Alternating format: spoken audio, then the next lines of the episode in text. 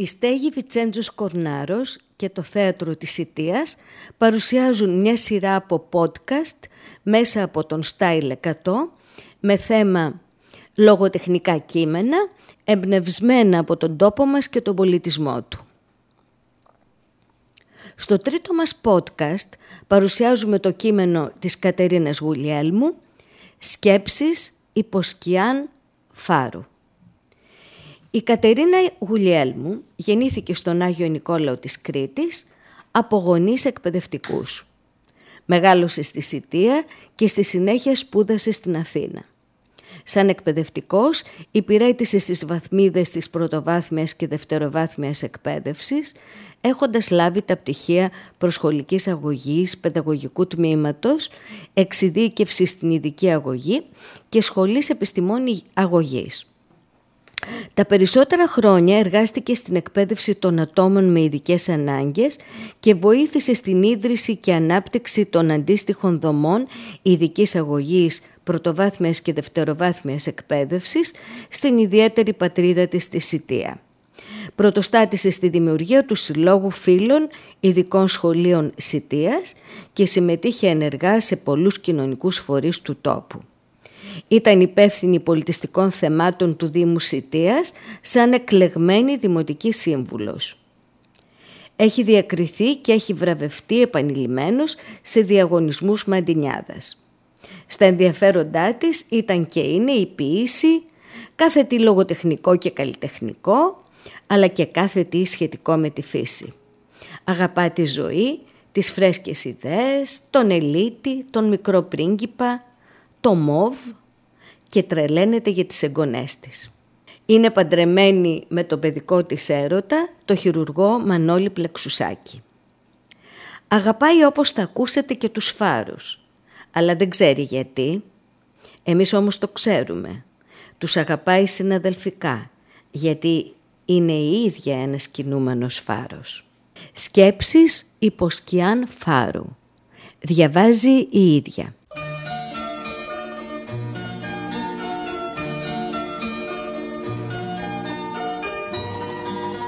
Δεν είναι λίγες οι φορές που έχω αναρωτηθεί γιατί αγαπώ τόσο πολύ τους φάρους και απάντηση δεν βρίσκω.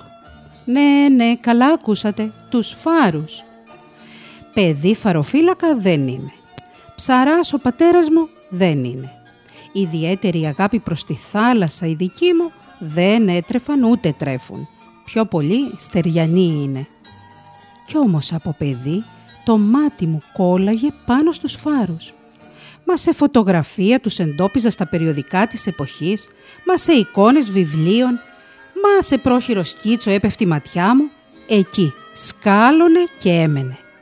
Λες κι ένας αόρατος μαγνήτης, μια απίθμενη βαρύτητα μου ασκούσε τέτοια έλξη που αρκούσε ένα βλέμμα πάνω τους για να απλώσει φτερά το όνειρο και να απογειωθεί.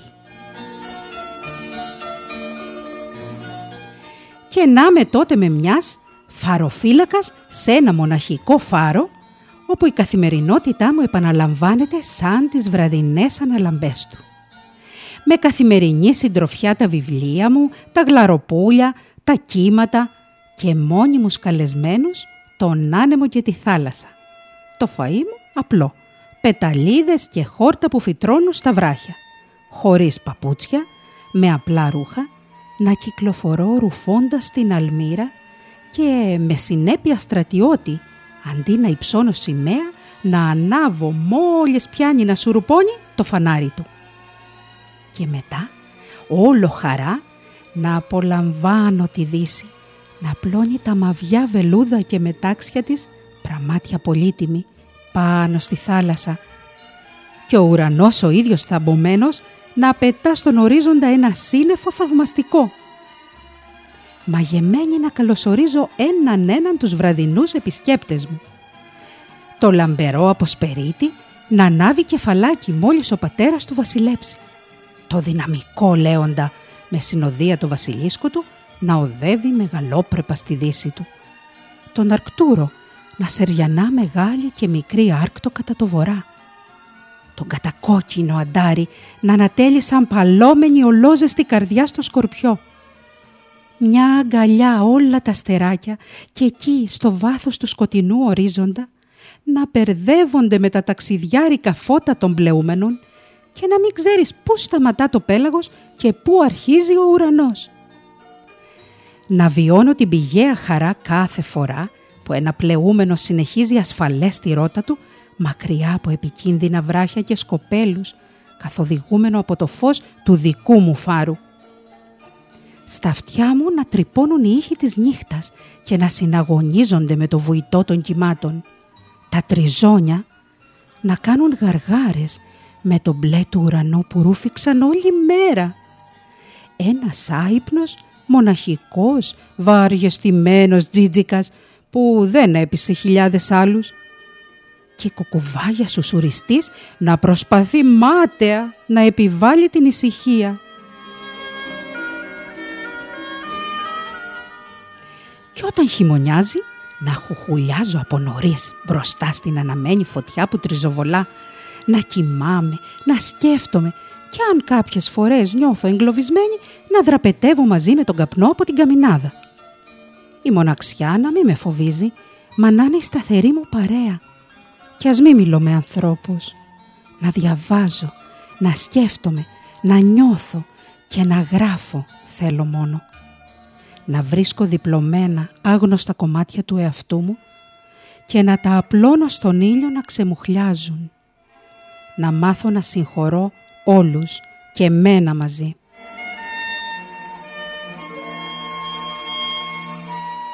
Έτσι λοιπόν το όνειρο μεγάλωσε μαζί με μένα και νιώθω πως οι φτερούγες του δεν διπλώνονται πια, δεν χωράνε πουθενά, ασφικτιούν. Η σιγουριά που είχα από μικρή ηλικία πως όνειρο και νερό είναι από τα ίδια υλικά, εδώ και τόσα χρόνια δεν άλλαξε, μάλλον επιβεβαιώθηκε. Οι ίδιες σκέψεις, τα ίδια συναισθήματα, μόλις αντικρίσω φάρο. Άσε που φίλοι και γνωστοί φροντίζουν πλέον και εμπλουτίζουν με σταθερούς ρυθμούς τη συλλογή μου, με βιβλία, λευκώματα, ημερολόγια, ζωγραφιές, πίνακες, γραμματόσημα, αφίσες, κούπες και όλο πειράγματα είναι.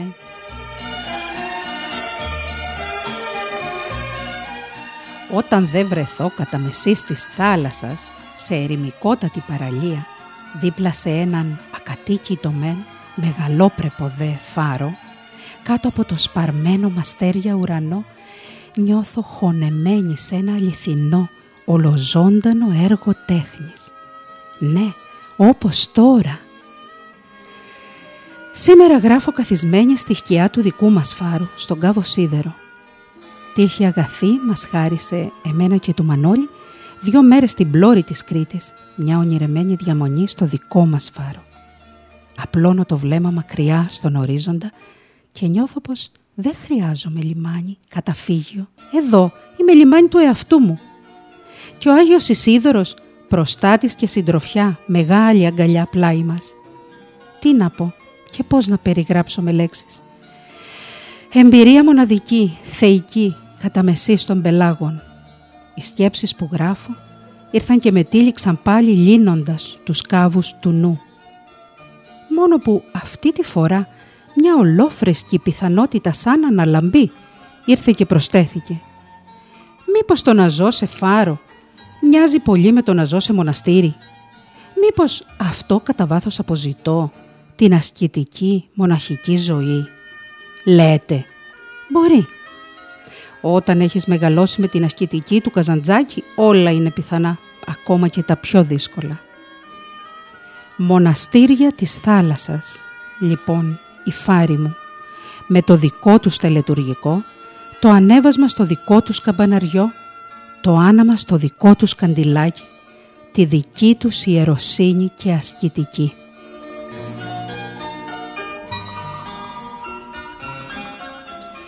Έλεγα πως μόλις βγω στη σύνταξη θα βρω τον τρόπο να ζήσω σε φάρους, γιατί όπως λέει και ο ποιητής, όταν πιστεύω θάλασσα μονάχα και βυθώ και προσκυνώ για κόνισμα έναν παλιό αστρολάβο, πες, μα την Άγια πίστη σου, πού να προσευχηθώ, σε ποιον να ξεμολογηθώ και πώς να μεταλάβω. Ωστόσο βγήκα στη σύνταξη, αλλά ακόμα το όνειρό μου δεν υλοποιήθηκε. Αν τελικά καταφέρω και μονάσω σε τέτοιο θαλασσινό μοναστήρι, θα αντίσω με σιωπή ό,τι αγαπώ. Θα κάνω τον εσωτερικό μου διάλογο, την αυστηρή εκτίμηση της ζωής και του έργου μου, αλλά και την απολογία στο μεγάλο κριτή, τη συνείδηση. Και ξέρετε κάτι, αν τελικά ζήσω σε φάρους, προβλέπω να γράφω πολύ και πάντα να βρίσκω τρόπο να στέλνω τα γραφούμενά μου σε εσάς. Κόντρα στους ανέμους, κόντρα στις θαλασσοταραχές, κόντρα στους αποκλεισμούς, κόντρα σε όλες τις δυσκολίες. Αμήν.